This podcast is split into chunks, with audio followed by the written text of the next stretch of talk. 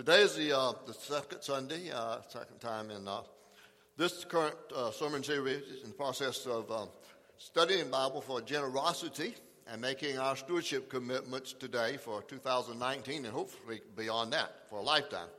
Last Sunday we, we uh, talked about the generosity of God in creation and in salvation and eternal life and all the blessings that God gives to us out of His generous heart and nature. And uh, I gave you two assignments. You had two assignments for, for, last week. One was to pray about and complete your stewardship commitment card and bring that today. And I hope you've done that. There's some in the bulletin, one in the bulletin for you if you haven't done that, that you might want to do that. Or you can mail it in uh, later at another date. But we want you to make a stewardship commitment. The other was to do something generous. Generosity extends beyond just giving money. It also extends about using our time, our talents, and our gifts and abilities to glorify God and extending all kinds of generosity love, forgiveness, mercy, grace. And so I encourage you to do, do an act of generosity this week as well. I've heard some reports from some people that the love and the generosity act were combined. And so that was a neat way to do that. So I hope you had a good experience in doing that. Today we're going to look at what I call the generosity promise. And as we consider the challenge to make uh, a, a stewardship commitment, which means giving a portion of our money to the church, to our Lord through the church, I think we come to realize the cold hard facts about both the value and the power of money. And I remind you again that the Bible has a great deal to say to us about money and how to handle it, how to make it, and how to use it to glorify God. In fact, I think the Bible, in essence, confronts us with three basic questions about our money. Number one is, how did you get it? How did you make it? Did you earn it? Did you get it honestly? Uh, uh did you do it through some kind of work that would glorify God? The second question to ask is, is what are you doing with it? What are you doing with it? Are, are you investing it in kingdom causes, or are you using your money on, only in a greedy way to, to, to satisfy yourself and what you want. And the third is, is what is your money doing to you? What is your money doing to you? Is it helping you to grow in gratitude and generosity or in greed? Now, I think those are always valid, valid questions to ask about uh, what money means to us and how we're using it and how we get it. I read something this week that was totally, um, uh, just totally startled me when I read this figure and that is that the richest 80 people on earth, the richest 80 people on earth, are now as wealthy as the world's three and a half billion poorest people. In other words, if you think about it this way, 80 people, not 80%, but 80 people on earth control as much wealth as half the population of our planet. I think that's one of the most shocking things to see about how diverse that, that scale of of living and, and how some people have abundance and others might not have an abundance. But 80 people have in control as much wealth as half of the population on the planet. Now, when we come to make stewardship commitments and think about this whole concept about generosity, I think that there's one nagging fear that's always in our life, and that is if I give any of my money away, I will not have enough for myself. Isn't that part of your thought process? And so, what do we do? Well, we have a tendency to spend our money in other ways and other places that gratify self. And the last person we think about is glorifying God with our money. And God calls us to live by faith, and He promises that He will bless us. He is our provider. And He promises us that when we live by His principles, and you got to remember that, you got to live by His principles about money. He cautions you all the way through the Bible about overspending and about getting in debt and becoming a slave or a servant to the one who lends to you. That you got to live by those principles. And if you're not living by those principles, then you've got to get your life straightened out. You've got to get your finances in order. You need financial counseling. You need to do something to get yourself in financial order. Some of you are upside down in debt, and you need to get out of that. But God promises us when we live by His principles that we can be both generous and secure. And we can call those balanced values. And they enable us to answer two very important questions about how we handle our money. The first one is Will we love and trust money, or will we love and trust God? See, our hearts will always follow our money. Our hearts will always follow our money. Jesus said so in Matthew 6 19 through 21. He said, Do not store up for yourselves treasures on earth where moth and rust destroy and where thieves break in and steal, but store up for yourselves treasures in heaven where moth and rust do not destroy and where thieves do not break in and steal. For where your treasure is, there your heart will be also. You see, your heart always follows your money. Where your treasure is, there your heart will be also. See, it works like this. If you buy stock in a certain company, you're going to keep up with that company.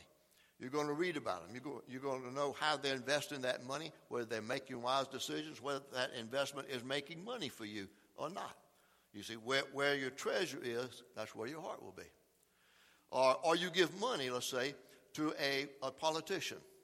You're going to follow his or her um, career very carefully. You're going to see how he or she votes, where they stand on certain issues, because you've invested in that person. You send a, co- a kid off to college. I mean, if you've experienced this, you, you send a treasure off to college. What happens? Your heart follows that. You're, you're interested in that college. You go pay more attention to what might show up in the news about that college. What kind of decisions are they making? What kind of policies are they making? What kind of education are they really offering your child? Or think about another opportunity. You go on, on a mission trip to a foreign country, like we had people who went to Trinidad this summer, and you invest your life in that, in that country for a period of time. Well, you're going to be more concerned about that country. You're going to watch for what's happening to it in the news, and you're going to pray about it. Because Jesus said, Where your treasure is, there your heart will be also. You give more money to his kingdom, you're going to be concerned more about his kingdom and the life of our church. You see, see, you got you got to do. If you've ever thought about this, do you wish you cared more about eternal things? When you really get down, maybe sometime in your quiet time, and there's been some kind of thought about where you are and what you're doing with your life for the kingdom of God, and you wonder, how can I get more involved? How can I get more concerned about? How could I be more passionate about kingdom values? Well, I would say to you, one of the things you need to do is to reallocate your resources and in, from the temporal things to eternal things. Put your resources, your assets, your money, and your possessions, your time, your talents, and your energies into the things of God and watch what will happen in your life. As surely as the compass needle follows north, your heart will follow your treasure. Money leads, and your heart follows. The second question we have to answer is this Will we live, live by the standard of the world or the standard of the Bible? See, the world says live to get, make all you can, buy what you want, spend it all on you because you deserve it. The Bible says live to give. Perhaps stated best by John Wesley so many years ago make all you can, save all you can, and give all you can. Now, with those two questions answered, dealt with, let's look at the scripture for today out of 2 Corinthians 9 6 through 11. And we're going to look at what God says to us and promises us about a generosity promise. The Apostle Paul is writing to the Corinthians. I think uh, some, some, I think three or four classes use masterwork and I think that today's lesson was, I will give generously. And I think you were in 2 Corinthians maybe 8 or, first, or the first part of 9. But it fits right along with what we're looking at today. So listen to what Paul says about sowing generously. He says, Remember this whoever sows sparingly will also reap sparingly. And whoever sows generously will also reap generously. Each man should give what he has decided in his heart to give, not reluctantly or under compulsion, for God loves a cheerful giver. And God is able to make all grace abound to you, so that in all things, at all times, having all that you need, you will abound in every good work. As it is written, He has scattered abroad His gifts to the poor, His righteousness endures forever. Now, he who supplies bread, seed to the sower and bread for food will also supply and increase your store of seed and will enlarge the harvest of your righteousness. You might want to underline that enlarge the harvest of your righteousness. And you will be made rich in every way so that you can be generous on every occasion. And through us, your generosity will result in thanksgiving to God. There are three principles that the Apostle Paul talks to us about and challenges us with, just like he did the Corinthians almost 2,000 years ago, about generosity. First is this our level of generosity determines our harvest. Our level of generosity determines our harvest. What we invest and how much we invest determines how much we receive back. In Luke 6 37 through 38, Jesus says, Do not judge, and you will not be judged. Do not condemn, and you will not be condemned. Forgive, and you will be forgiven.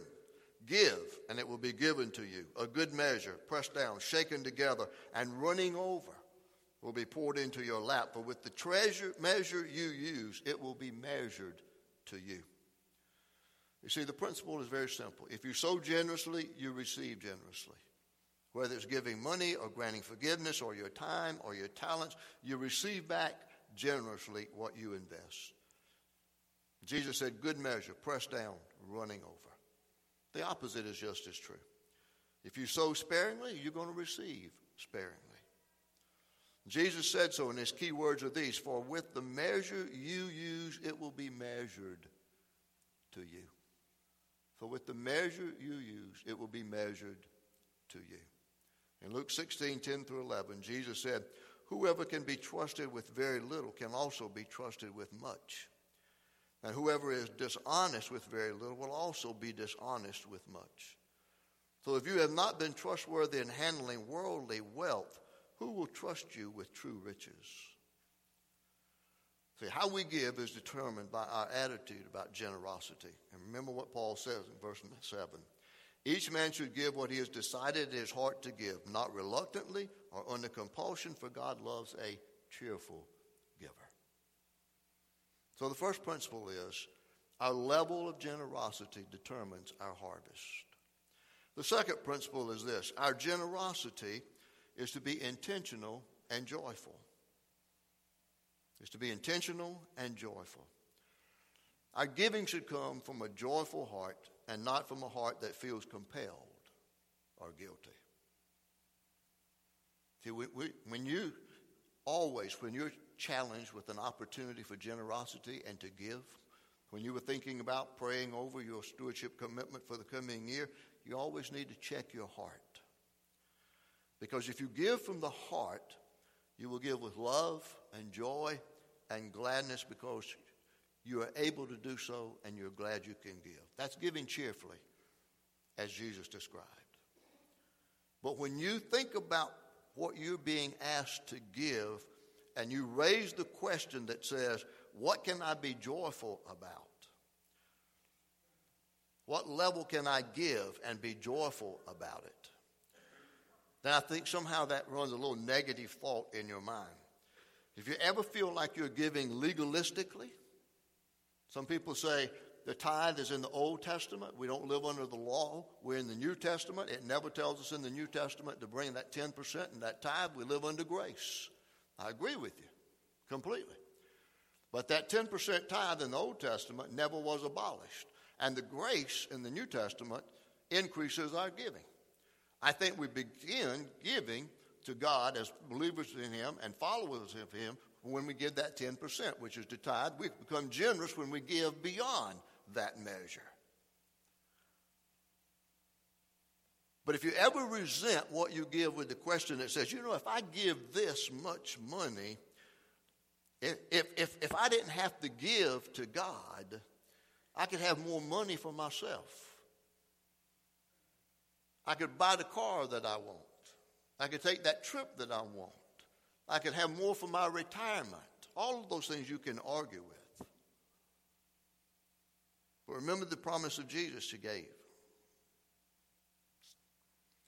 And God is able to make all grace abound to you so that in all things, at all times, having all that you need, you will abound in every good work.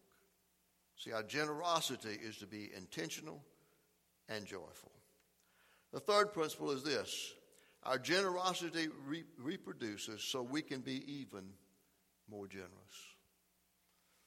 So the goal is for generosity to continue to reproduce blessings in your life so that God can continue to use your generosity to glorify Him and expand His kingdom.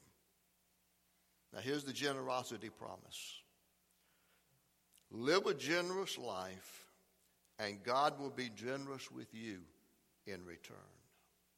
You live a generous life, uh, living under the principles of God, and He will bless you in return. Now, what does that generosity look like? Well, we give the tithe that God sets as the standard, and then we grow in generosity beyond that. And this is His word in Malachi 3:10. You might have heard it thousands of times. You might hear it for the first time today, or you might respond to it today for the first time.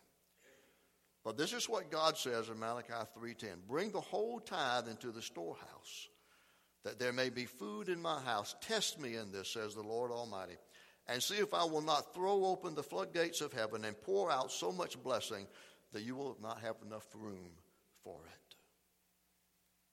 You see, God gives us that promise of blessings in our life if we are faithful to give Him that 10% willingly, obediently, and joyfully. That's God's promise. It's the only place in Scripture he tells us to test him.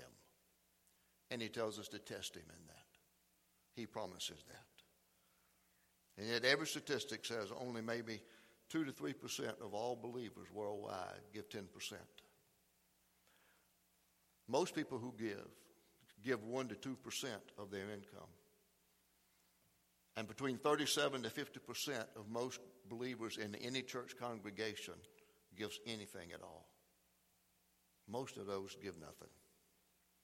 Martin Luther said there are three conversions necessary the conversion of the heart, the conversion of the mind, and the conversion of the purse. And if our wallets haven't been converted, we're missing out on a blessing. Okay, today is Stewardship Commitment Sunday. You received a letter and, and the stewardship commitment card a week or so ago, maybe two weeks ago. You've had time to pull it out, look at it, pray over it, study it, look at your finances, consider what God wants you to give. Maybe you've never completed a commitment card.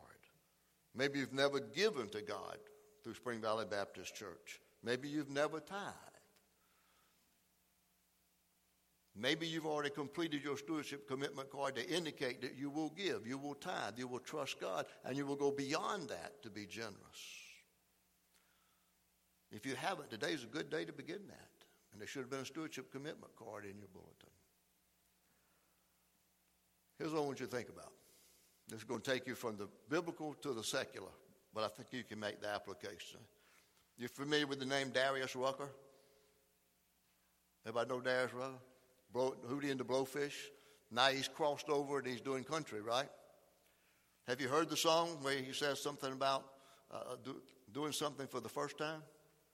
I have had that phrase in my mind for probably the last six weeks. It just seems like every time I switch to a country station, he's singing that song. But here's the challenge, and this is what he says When was the last time you did something for the first time? When was the last time you did something for the first time?